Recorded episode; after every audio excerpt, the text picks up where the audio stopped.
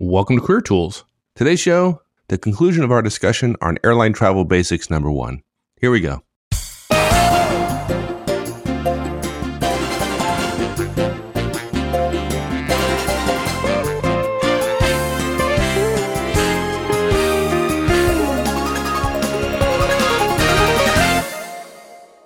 Okay, so a couple more points worth considering here is sometimes your the location you're in is served best by one airliner feeder, but the headquarters of your firm or division is at the hub of another airline. Yeah. And sometimes that makes it a little bit more difficult for folks.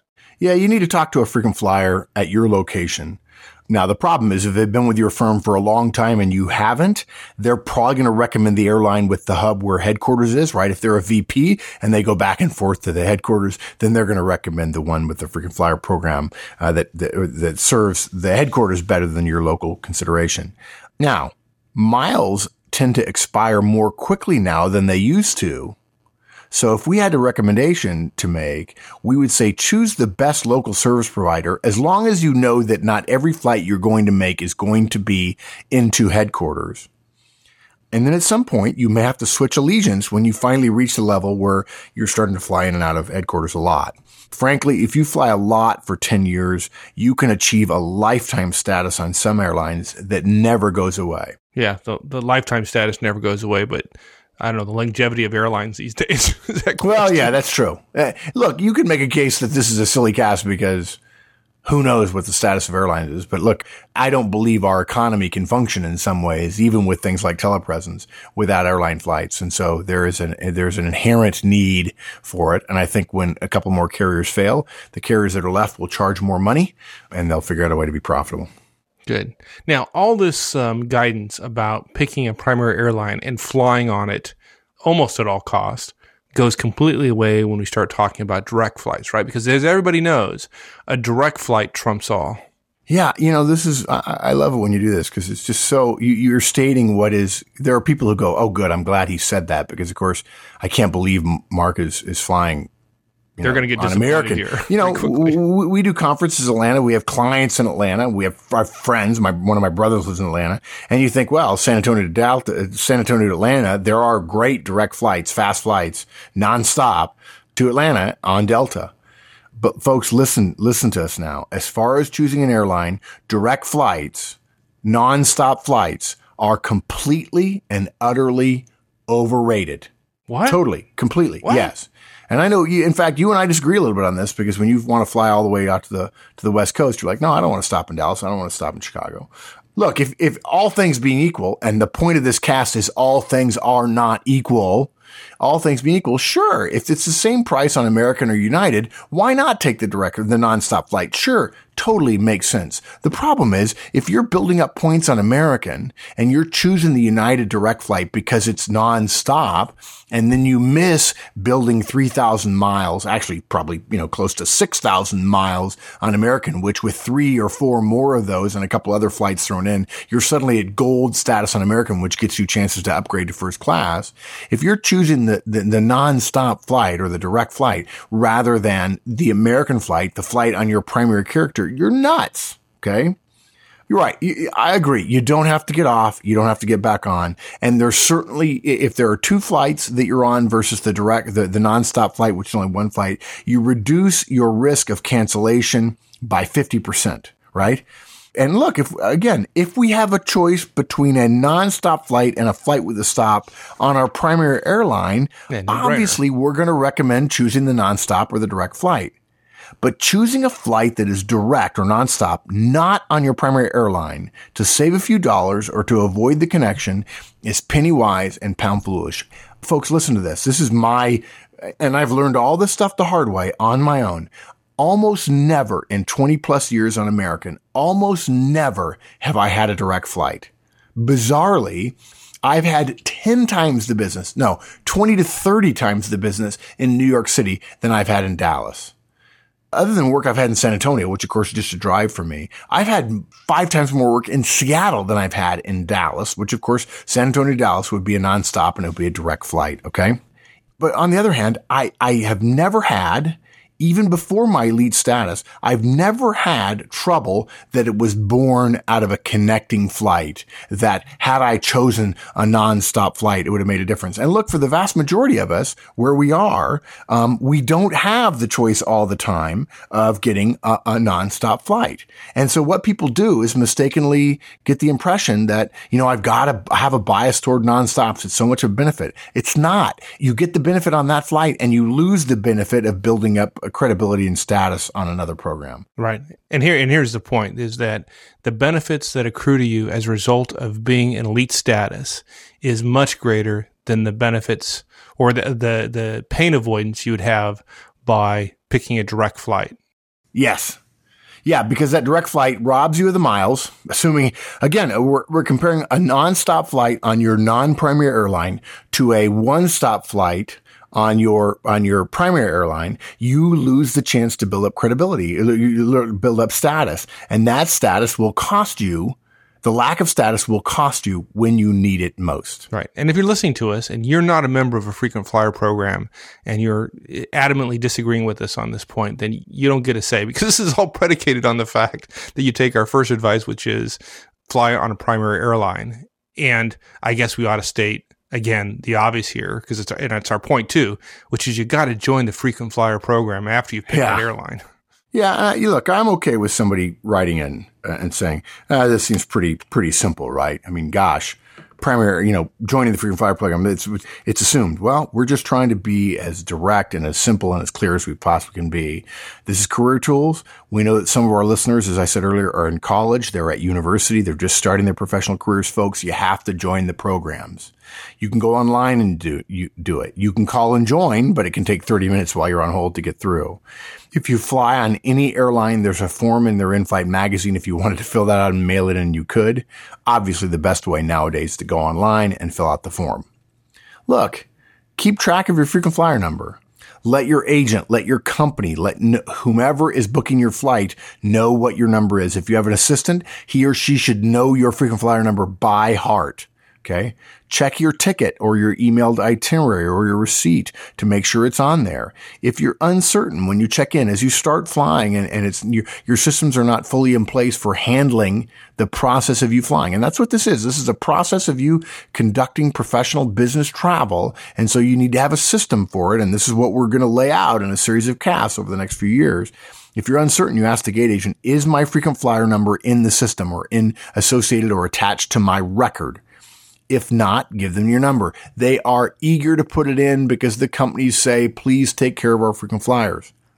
And look, we, we said this earlier. Hopefully this is clear. We admit there's nothing wrong with belonging to every uh, airline's program. Nothing. Every once in a while, you have to fly on some other airline, but it's frankly, I haven't flown on another airline other than American in five years, and it may be longer than that, and that's half a million miles which is an enormous amount uh, of status. I know that coming up here, we have to go to a place in Canada that American doesn't serve, but I will do part of the, the trip on, on American. So there's all kinds of benefits to joining. It accrues to you directly and it benefits the company with you getting back on time, saving money, not having to pay change fees in many cases, getting home uh, on, on a Wednesday night so you can be in first thing Thursday and so on. But folks, you got to join to get the benefits. Yeah. And then again, to oversimplifying here and making this absolutely crystal clear, once you join the frequent flyer program, then you have to choose your primary airline every time you can. Yeah, look, look, when, when, we book flights, we have to make our preference known. If you make your own travel, whether it's online or with your own agent, it's easy. Sure, you can look at and hear about other airlines to make sure you're not paying 500 bucks more. But if you can get within $100 US right? What is that? $60 euro, whatever, or, you know, 75 euro and 60, you know, British pounds. It's worth it to choose your primary carrier, provided you have that leeway with the firm who's paying for your travel. And look, if you have your own firm, I encourage you to do this as well. I hate to think that you save 50 bucks here and 50 bucks there. Those are, look, you know, I, have had my own firm for years and years and years now, uh, close to 20. And I have to say, uh, there are times when things are tight and you think, geez, I should save 150 50 bucks by going to the airline. But if something bad happens and you don't have status, you're going to have a crummy seat coming home and you may not get on a, uh, on an airline, on an airplane. And that's going to cost you a hotel, which the company may not have to reimburse you for, particularly if it's a weather delay. And there's all kinds of reasons. So, but if you can get within 100 US, it's worth it to choose your primary character. Our recommendation is that in most situations, if you're the only person who decides your travel, meaning you don't have restrictions to the point of narrowly re- restricted company guidance, your primary airline is probably worth, get this now, folks, $300 to $500 USD premium per flight. Uh, now, now, we're making a point there. We're not saying pay $500 more every single time and end up being $25,000 in the red at the end of the year if you have your own company. But if you can get away with it, that kind of difference, there is a benefit there that we cannot tell you how often having status on an airline has saved our tails. Now, what if somebody from the company makes a choice? I think that's what some people are probably thinking. Or if somebody from the company makes a choice or provides options, you know, again, what we have to do is make sure our preference is known. At big companies, it's probably an online form that allows you to list your frequent flyer numbers and your airline preference. At smaller companies, it may just be the president's secretary, right? But you have to let him or her know what your preferences are. I think uh, something else related here. You know, I make, make the point about 300 to 500 USD as a premium that's, that's to give people some idea of if it's 50 bucks, you're making a mistake by choosing to go away from your primary airline. But yeah, we, diff- you said 300 to 500, but it's most often it's not nearly that much in difference. Yeah, that, that's the, I think that's the big mistake that people make is like, I think people think I'm buying a commodity and so two bucks make a difference. But the whole point of status is you are no longer buying a commodity. You are buying a slice of service that you are going to redeem at some point in the future. The difference between major carriers prices on most routes is very small but the, per, but folks, the person making your travel is probably incented to save those dollars because over hundreds of transactions that they do in a day or a week or a month, they really do add up for your firm who's paying that travel provider. And, and, and because the, your firm is sharing some sort of cost structure, that agent is going to be incented to keep costs down. And they're going to, the systems, I, don't know this, but I wouldn't be a bit surprised if it's some of the large travel service providers, travel agency provider companies for big firms in the US and overseas. There is a system on the web that when the, when any given agent sees a range of flights from San Jose to Atlanta and back, it captures the airline that they choose and it notes that there was a cheaper one and that works against them. They are incented to find you the cheaper fare because at this point they work for the company and the company is trying to save money. And there's nothing wrong with the company being incented to save money. The right. problem with that is the company is essentially saying air travel is a commodity, which is, which is wrong when you think of someone who flies on a regular basis. Again, think about it as, as, putting a down payment on that sliver of service. You'll need it when you're in Des Moines and it's 10 o'clock on a Friday and you need to get home. You can get home if you have status in many cases. So the question is, what do we do? I got to tell you, I'm amazed by this. Before people don't do this, before we call corporate travel, before we talk to our boss's admin, we do some simple online research. We check prices. Now look, those prices that you're going to see at Expedia Orbitz or the other ones, which I never look at anymore, they're likely different than the ones an external provider of travel services gets. And in fact, they may be more than, than the aggregated price that a Procter and Gamble or a Walmart person might get because they've purchased miles in advance or they have a relationship with a given provider where they share costs or they share benefits or what have you.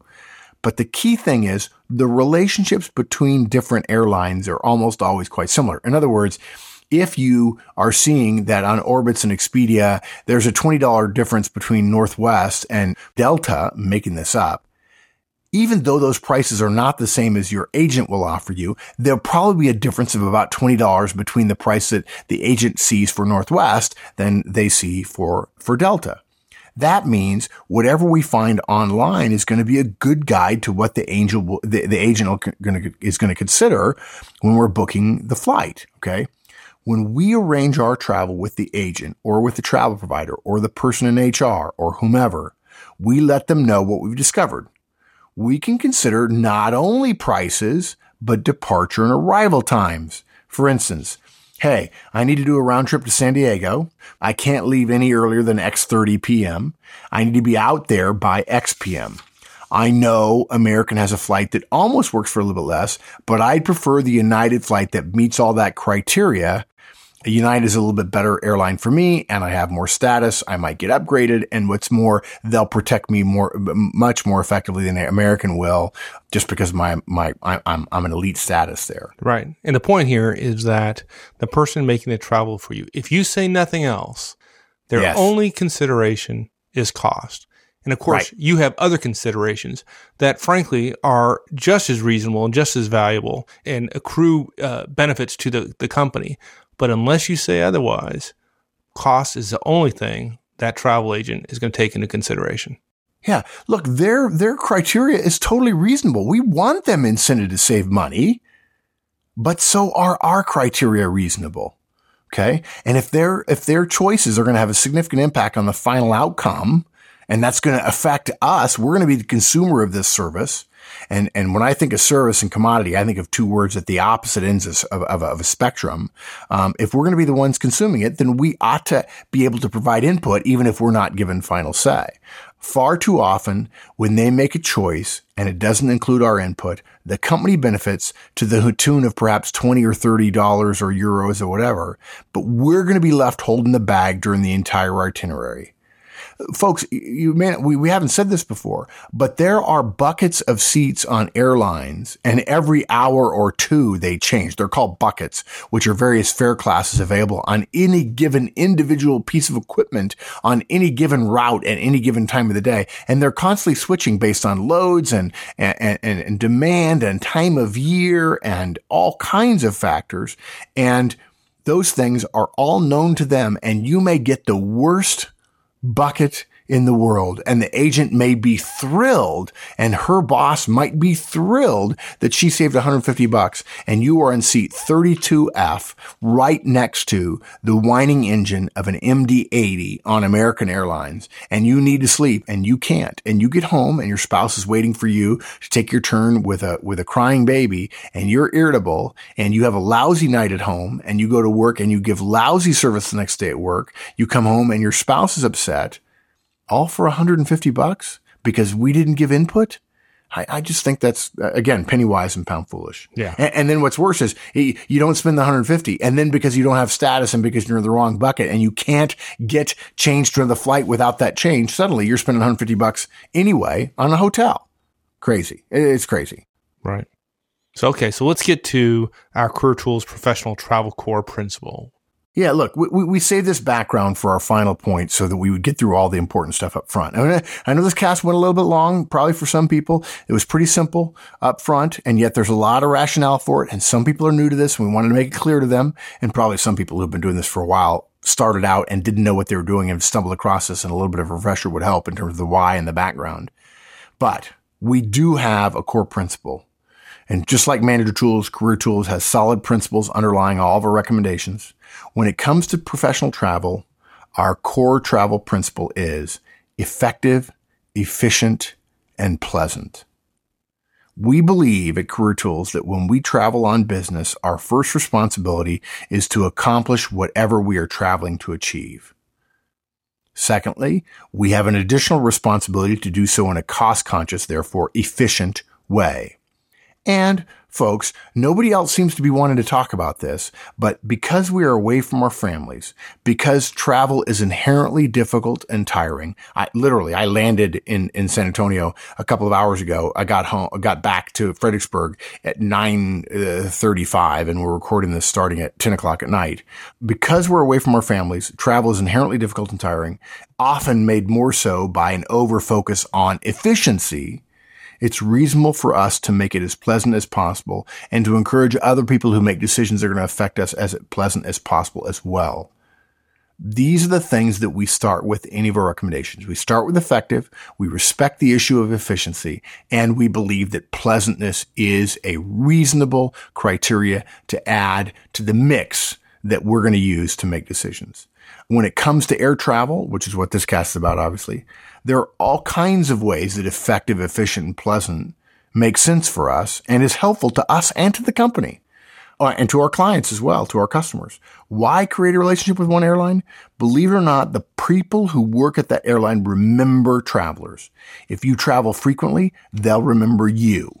I mean, when I think about it, John and Keith and Margaret with American in, in San Antonio, they know me.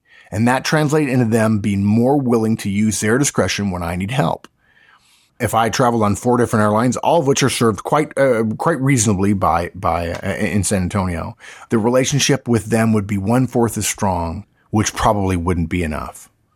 And our guidance here is when we travel on one airline, we remember how to make the system help us because I only have to remember the system that American has. We can remember the phone number to dial from somebody else's phone when our battery on our iPhone or our Blackberry is dead. Uh, folks, it's happened to me.